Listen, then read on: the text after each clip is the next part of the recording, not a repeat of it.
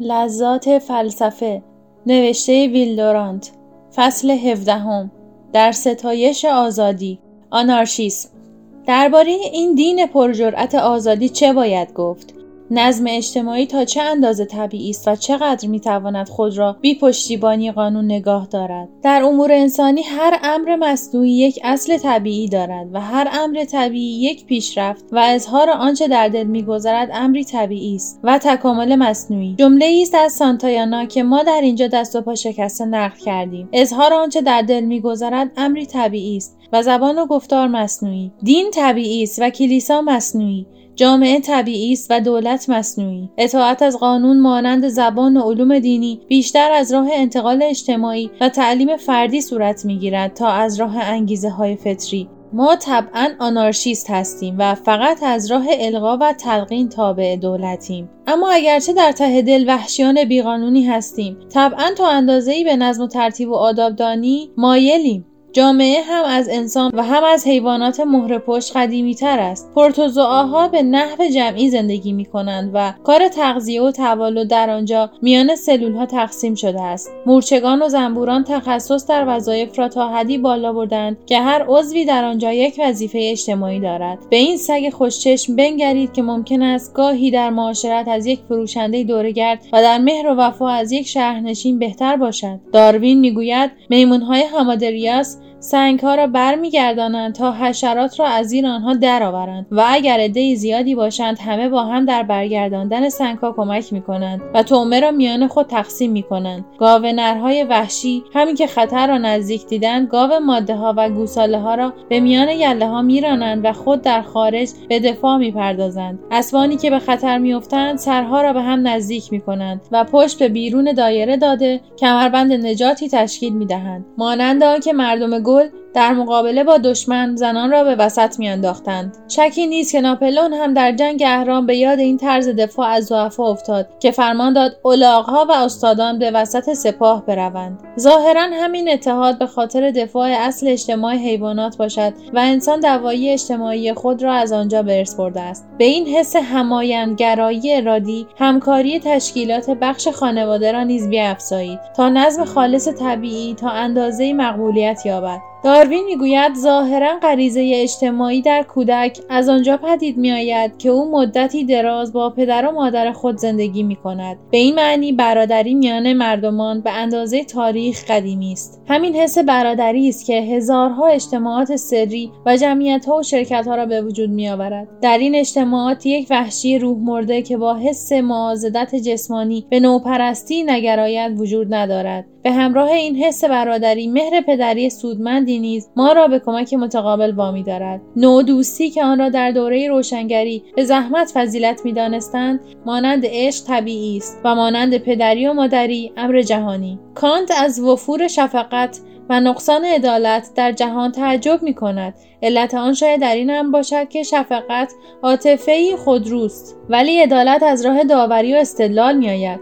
به همین جهت است که رقت و مهربانی زنان از عدل و درستی ایشان بیشتر است. سرانجام خود جامعه با برخورداری از این پشتیبانی های غریزی و اقتصادی در فرد بعضی عادات اجتماعی تولید می کند که طبیعت ثانیه می گردد و خیلی بیشتر از قوانین زامن نظم و ترتیب می شود هرچه بیشتر زندگی کنیم بیشتر اجتماعی می شویم و بیشتر به عقاید همسایگان خود توجه می کنیم و بیشتر به تبعیت و احترام سر می نهیم و بیشتر به عادات و قراردادها پایبند می گردیم و بیشتر به امیال خود قید و بند می دهیم. این قید و بندها تمدن را به عادات می بندند نه به زور. تمام قدرت های منظم نفسانی میکوشند که عمل اهلی ساختن و اجتماعی کردن فرد را تکمیل کنند. کلیسا تقریبا از همان آغاز پیدایش خود چنان بارانی از تشویق و ترغیب اخلاقی بارید که با وجود آنکه امروز مبانی دینی کلیسا ویران شده است نفوذ لطیفی از آن بر جای مانده است. هرچه قدرت پدر و مادر و کلیسا ضعیف میگردد مدرسه بیشتر از پیش جای آن را می‌گیرد. مدرسه مدعی است که می‌خواهد فرد را برای پیروزی در میدانهای اقتصاد و هنر آماده سازد ولی بازرنگی و نرمی اندرز ارسطو را به کار می‌برد تا ما را با آن شکل حکومتی که داریم سازگار کند. مدرسه در وجود گیرا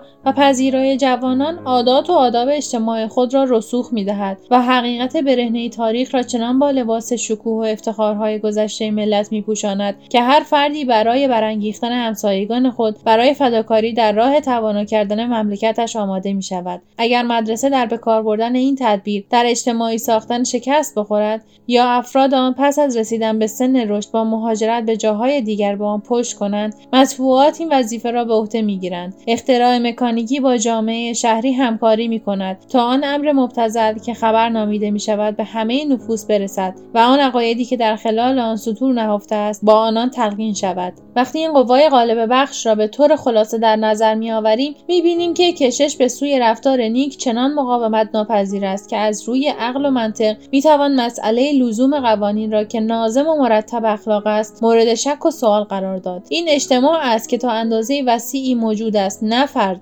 چنانکه گومپلوویچ تنزگوی نیشزن گفته است آنچه در انسان فکر می کند خود او نیست بلکه جمعیتی است که او جزو آن است. و حتی وجدان او نیز صدای اربابش است. ناپل اون آن روانشناس بزرگ می گفت انسان هم محصول جو طبیعی و هم محصول جو اخلاقی خیش است. مواریس بیولوژیکی ما را به سابقه حیوانی ما می پیوندد مواریس اجتماعی از راه تقلید و تعلیم سنن و اخلاق اجتماع ما را به سابقه انسانی ما پیوند می دهد و اجبار به ثبات و دوام که ریشش در دوایی و عادات ماست ما را خیلی کم به اخلاق غیر طبیعی دولتی نیازمند می سازد. این تاثیرات شکل بخش صورتده چون در سالهای تر و تازه و اثرپذیر عمر ما بر ما وارد می شود به سختی می توانیم بر آن غالب شویم مگر به قیمت کوشش هایی که زیان بخش عقل و روح است هر جا که به اخلاق مملکت و آداب اصر خود پشت میگردانیم هوای اندوه بخشی برای برگشت به شهر و دیار ما را فرا می‌گیرد. اگر در زندگی ثابت و پای بر جا باشیم جای ما در شیاری است که گذشته ما یا اجتماع ما آن را کنده است. مردم راضی و خرسند معمولا کسانی هستند که به آداب و عادات و اخلاق و لغت و دستور اجتماع خود بیچون و چرا گردن نهادند و در جرم وجود اجتماع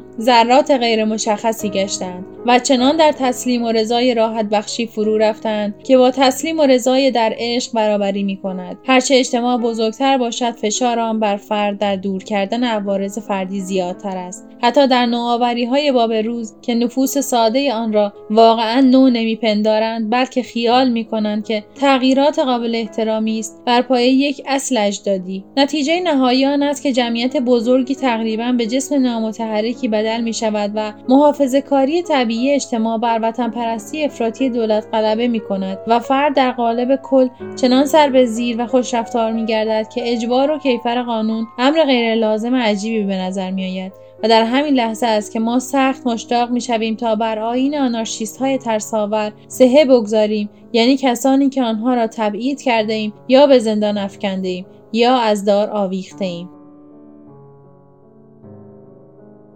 برای ارتباط با ما آیدی صوفی underline couple را در اینستاگرام جستجو کنید.